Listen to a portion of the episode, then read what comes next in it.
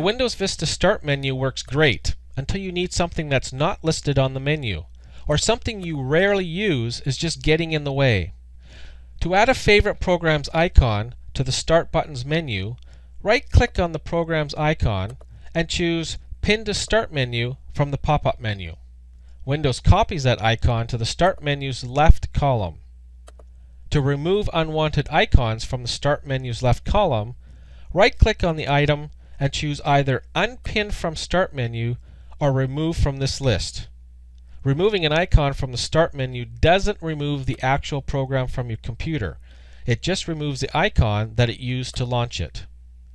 You can customize the Start menu even more by changing its properties.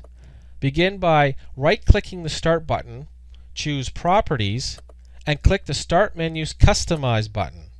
Place a check mark by the options you want or remove check marks to remove the options. If you've messed up your Start menu somehow, click the Use Default Settings button, click OK, and click OK again to start from scratch.